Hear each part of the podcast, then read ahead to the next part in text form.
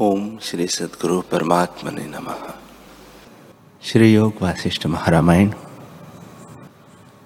श्री वशिष्ठ जी बोले, हे रामचंद्र जी, जिसको देह में आत्म अभिमान है, उसको जन्म, मरण दुख रूप संसार भी है। जैसे बीज से वृक्ष उत्पन्न होता है, तैसे ही देह अभिमान से सुख दुख रूप संसार उत्पन्न होता है। और संसार समुद्र में डूबता है।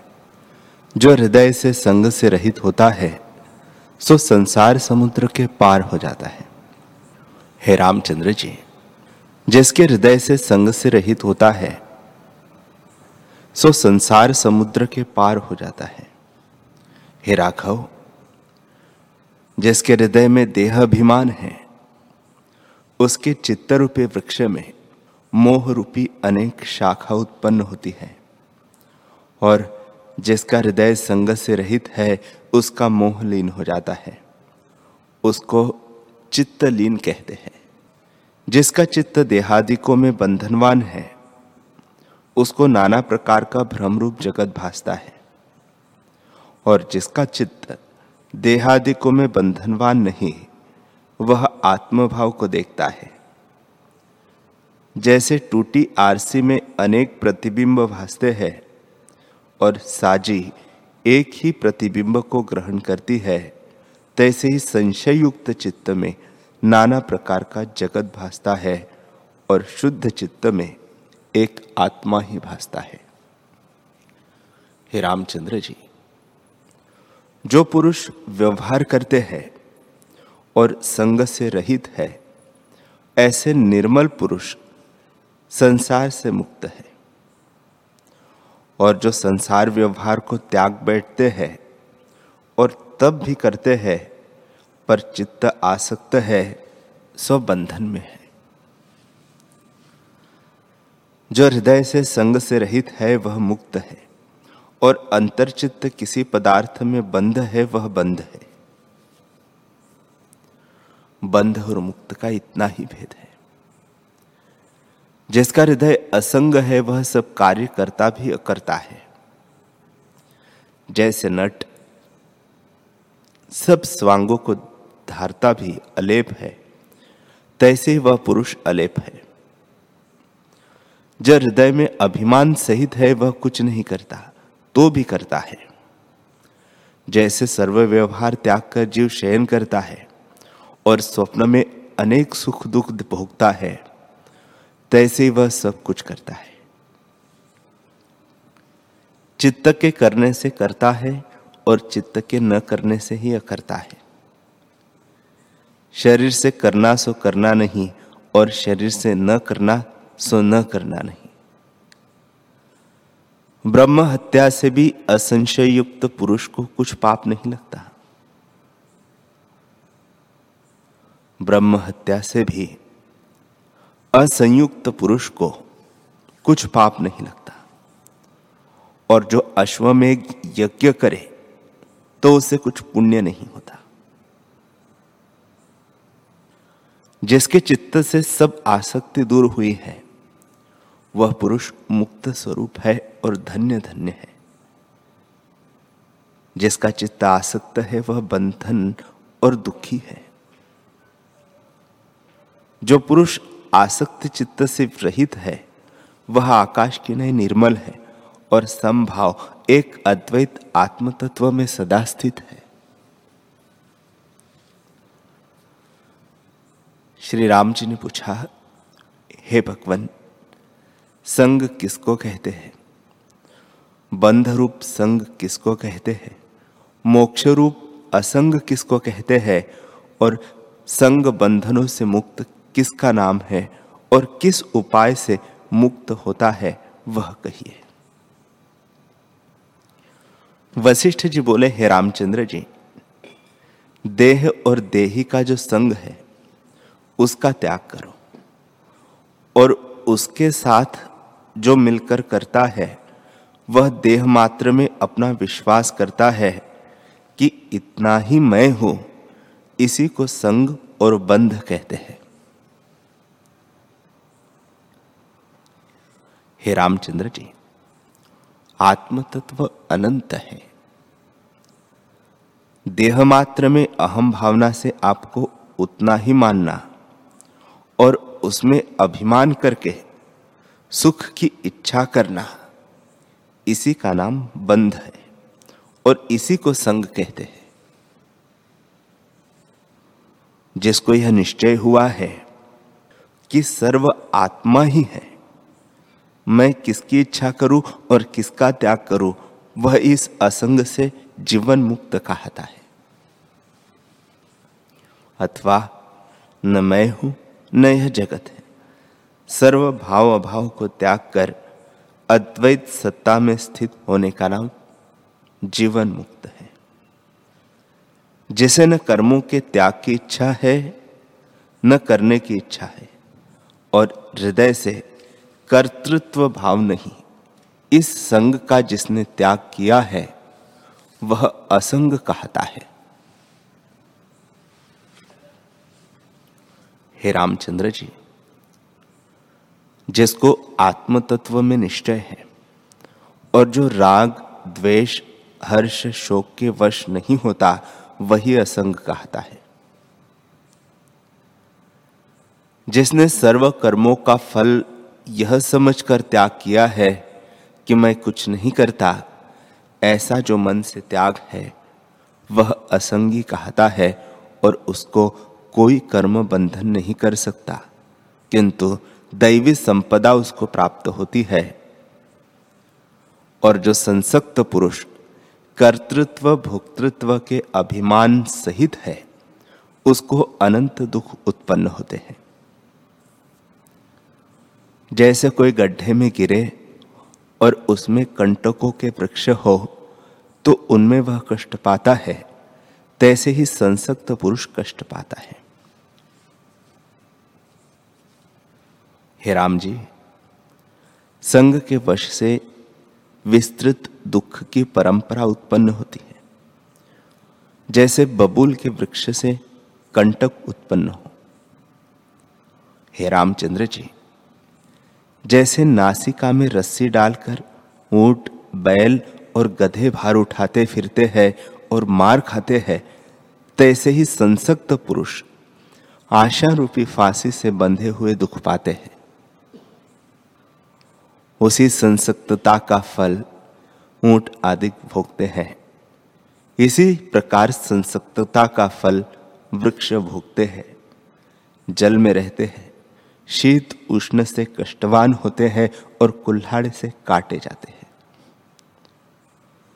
पृथ्वी के छिद्र में कीट होते हैं और अंग पीड़ा से कष्ट पाते हैं। अन्न आदि उगते हैं, हंसियों से काटे जाते हैं और हृदय में दुख पाते हैं। फिर बोए जाते हैं, फिर कटते हैं सो संसक्तता का ही फल भोगते हैं। इसी प्रकार जो योनि पाते हैं और कष्टवान होते हैं, सो संसक्त है। हरे तृणों को हरिण खाते हैं और बधिक उनको बाण से मारता है, तब कष्टवान होते हैं। जो जीव तुझको दृष्टि आते हैं, वे इस प्रकार संसक्तता से बंधे हुए हैं। संसक्तता भी दो प्रकार की है।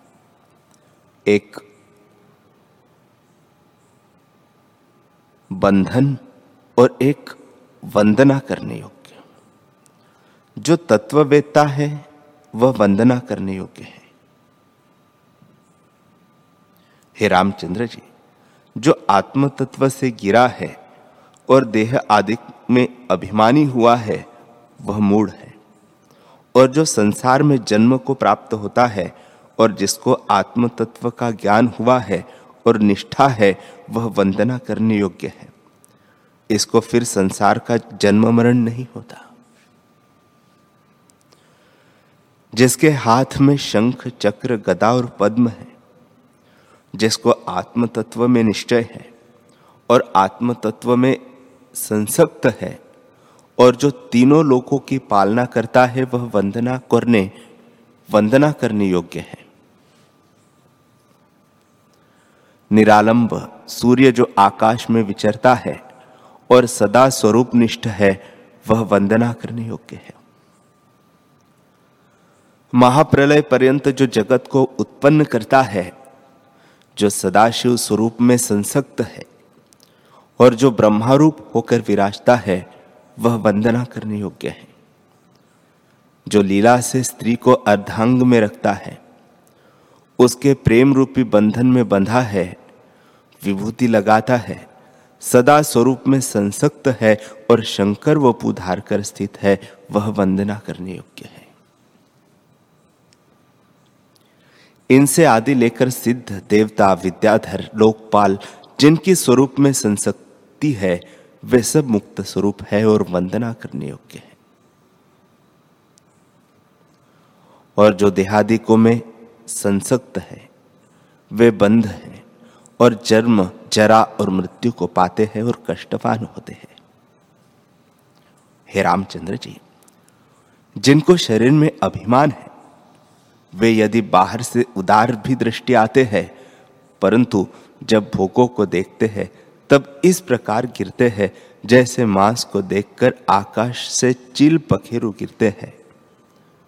वे वृथा यत्न करते हैं। हे रामचंद्र जी, जो संसक्त जीव है, वे बांधे हुए हैं। कोई देवता रूप धार स्वर्ग में रहते हैं और कोई मनुष्य लोक में रहते हैं। बहुत से सर्प आदि होके पाताल में रहते हैं और तीनों लोकों में भटकते फिरते हैं। जैसे गुलर में मच्छर रहते हैं तैसे ही ब्रह्मांड में संसक्त जीव रहते और मिट जाते हैं। काल रूपी बालक का जीव रूपी गेंद है। वह उसे कभी नीचे को उछालता है और कभी ऊपर को उछालता है। हे रामचंद्र जी, जो कुछ जगत है वह सब असत्य रूप है। मन रूपी चितेरे ने संग रूपी रंग से शून्य आकाश में जो देहादिक जगत लिखा है, वह सब असत्य रूप है। जैसे समुद्र में तरंग उपजते और मिट जाते हैं, तैसे ही जीव ब्रह्मांड में उपजते रहते हैं। जिसका मन देहादिक में संसक्त है, वह तृष्णारूपी अग्नि से तृणों की नाई जलता है। हे रामचंद्र जी जो संसक्त पुरुष है, उसके शरीर पाने की कुछ संख्या नहीं। मेरु के शिखर से लेकर चरणों पर्यंत गंगा का प्रवाह चले तो उसके कण के चाहे गिने जा सके, परंतु संसक्त जीव के शरीरों की संख्या नहीं हो सकती। जो कुछ आपदा है, वह उनको प्राप्त होती है। जैसे समुद्र में सब नदियाँ प्राप्त होती है, तैसे ही सब आपदा उनको प्राप्त होती है। हे रामचंद्र जी, जो देह अभिमानी सदा विषयों का सेवन करते हैं, वे रौरव काल सूत्र आदि नरकों में जलेंगे, और जो कुछ दुख के स्थान है, वे सब उनको प्राप्त होंगे। जो असंग संगति चित्त है, उन पुरुषों को सब विभूति प्राप्त होती है। जैसे वर्षा काल में नदियाँ जल से पूर्ण होती है और मानस सरोवर में सब हंस आन स्थित होते हैं, तैसे ही असंसक्त चित्त पुरुष को दैवी संपदा प्राप्त होती है। जिस पुरुष को देह अभिमान बढ़ जाता है उसे विष की नहीं जानो। और जिसका देह अभिमान घट जाता है, उसको अमृत रूप जानो। विष जो जो बढ़ता है त्यों त्यों मारता है, और अमृत जो जो बढ़ता है त्यों त्यों अमर होता है। हे रामचंद्र जी, जो पुरुष देह अभिमान को त्याग कर स्वरूप में संसक्त होता है, वह सुखी होता है। और जिसके हृदय में दृश्य का संग है, उसको यह संसक्त रूपी अंगार जलावेगा। जिसके हृदय में संग नहीं, वह असंग रूपी अमृत से सुखी होवेगा और चंद्रमा की नाई शीतल मुक्त रूप होगा। उसका अविद्या रूपी विसूचि का रोग नष्ट होकर वह शांत रूप होगा। श्री वशिष्ठ जी बोले, हे रामचंद्र जी यह जो मैंने तुमको उपदेश किया है, इसको विचार करके अभ्यास करो। और सर्वदा काल, सर्वस्थान और सर्व कर्मों के कर्ता चित्त को देहादिक में मत संसक्त कर केवल आत्म चेतन में स्थित करो।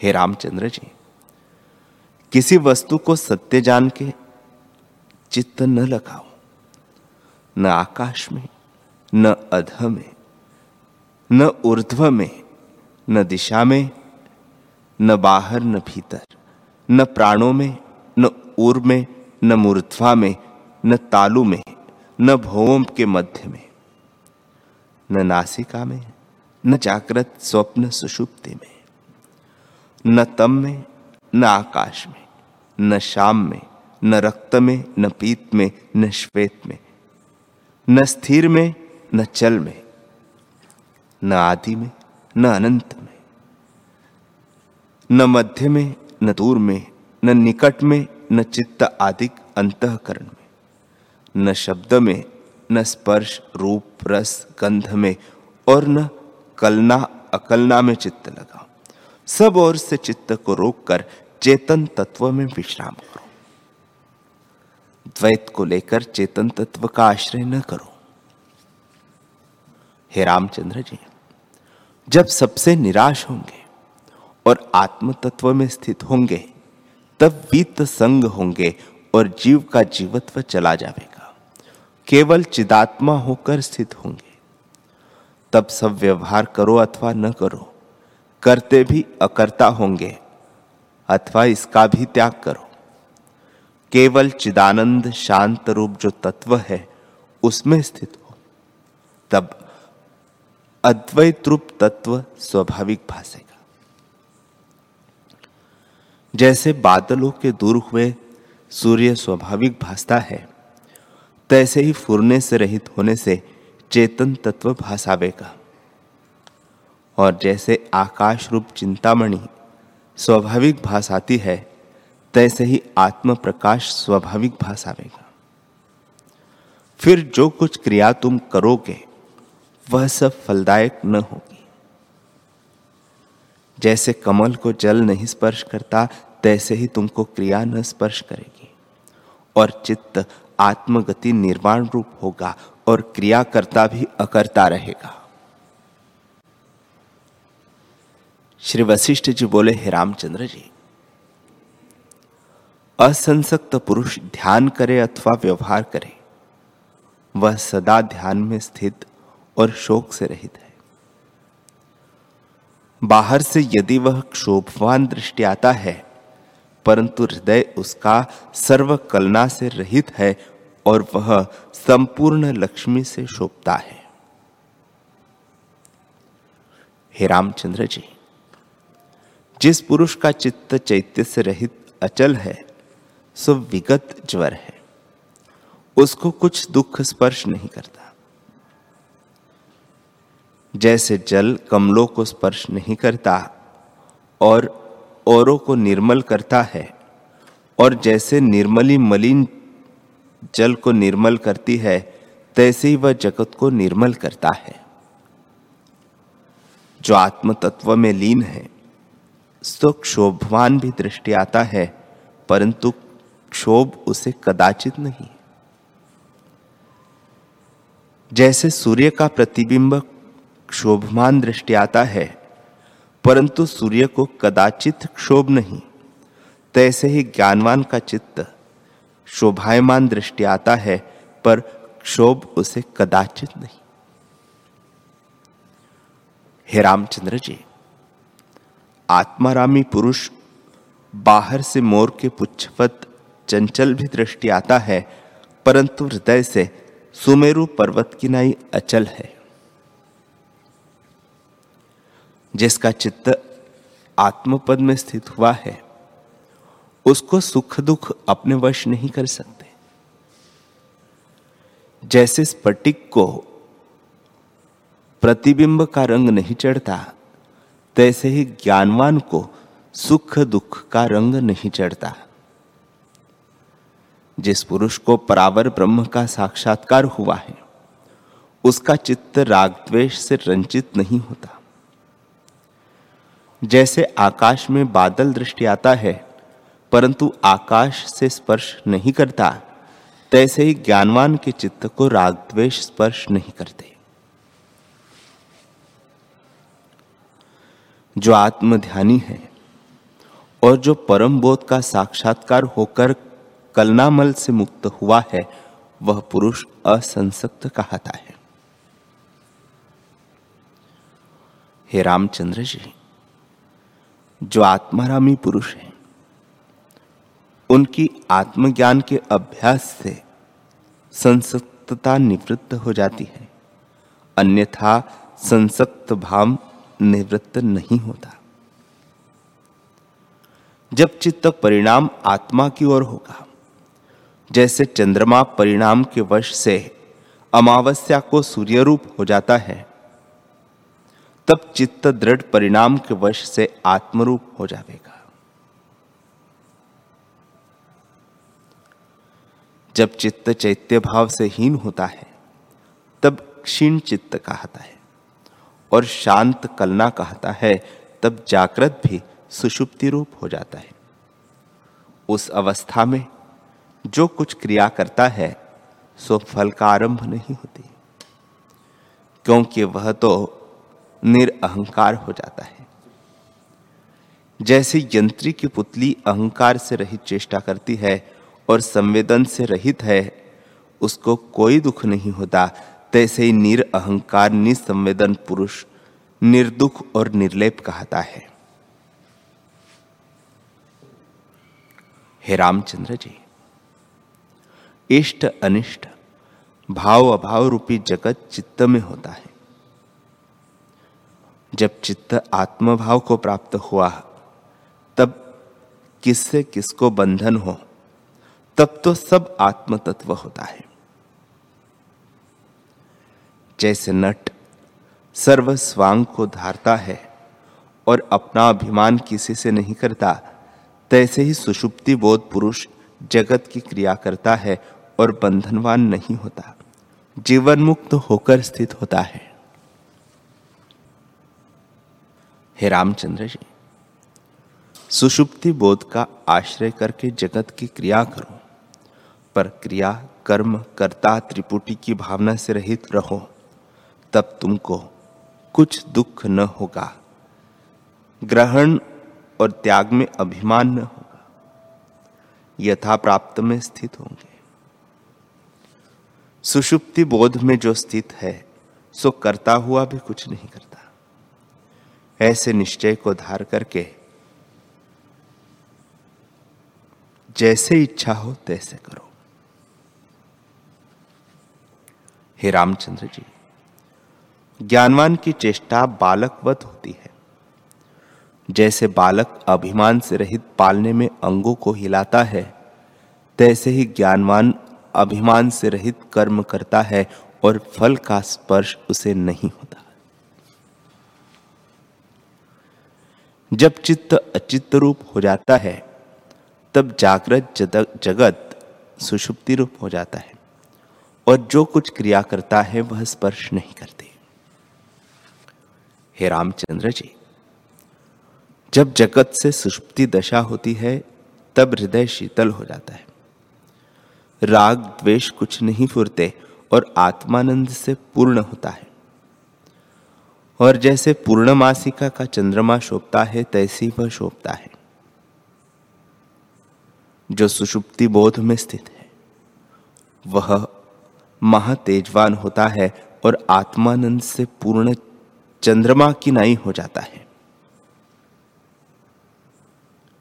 हे रामचंद्र जी, जो सुषुप्ति बोध में स्थित है, वह संसार के किसी क्षोभ से चलायमान नहीं होता। जैसे पर्वत सर्वदा काल में शोभायमान नहीं होता और भूकंप में सब वृक्षाधिक चलायमान होते हैं, पर अस्ताचल पर्वत कंपायमान नहीं होता, तैसे ही ज्ञानवान चलायमान नहीं होता। जैसे पर्वत सब काल में सम रहता है और तरु उग के गिर पड़ता है, पर्वत ज्यो का त्यों रहता है, तैसे ही ज्ञानवान अनेक प्रकार की क्रिया में सम रहता है। हे रामचंद्र जी, ऐसी सुषुप्ति दशा अभ्यास योग से प्राप्त होती है।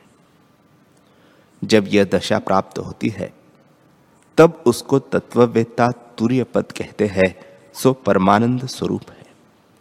सो उसमें सब दुख नष्ट हो जाते हैं और असंसक्त हो जाता है। जब मन का मनन भाव निवृत्त हो जाता है, तब ज्ञानवान को परम सुख उदय होता है और उससे वह परमानंद हो जाता है।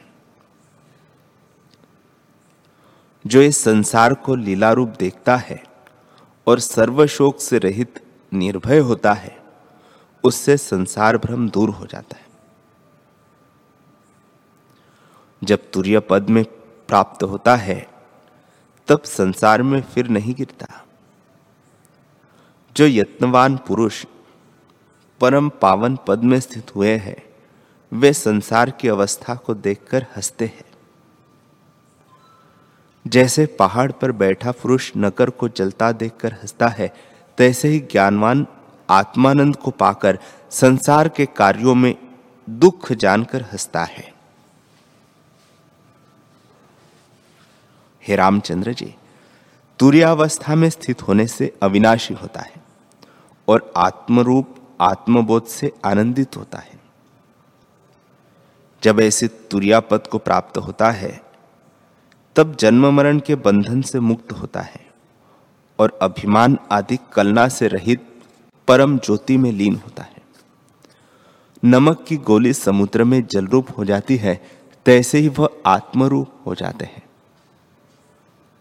श्री वशिष्ठ जी बोले, हे रामचंद्र जी, जब तक तुर्य पद में स्थित रहता है, तब तक केवल जीवन मुक्त होता है और इससे उपरांत विदेह मुक्त तुर्यातीत है, सो वाणी का विषय नहीं।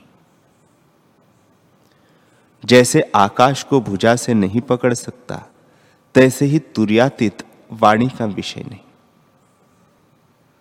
तुर्या विगत से विश्रांत दूर हो विदेह मुक्ति पाता है। अब तुम कुछ काल ऐसी अवस्था में स्थित रहो, फिर परम पद में स्थित होना। हरि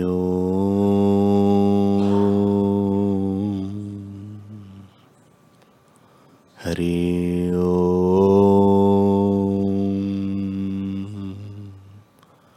ओम। सहनावतु सहनौ भुनक्तु सह वीर्यं करवावहे, तेजस्विनावधीतमस्तु, मा विद्विषावहे। ओम शांति शांति शांति श्री सद्गुरुदेव भगवान की जय।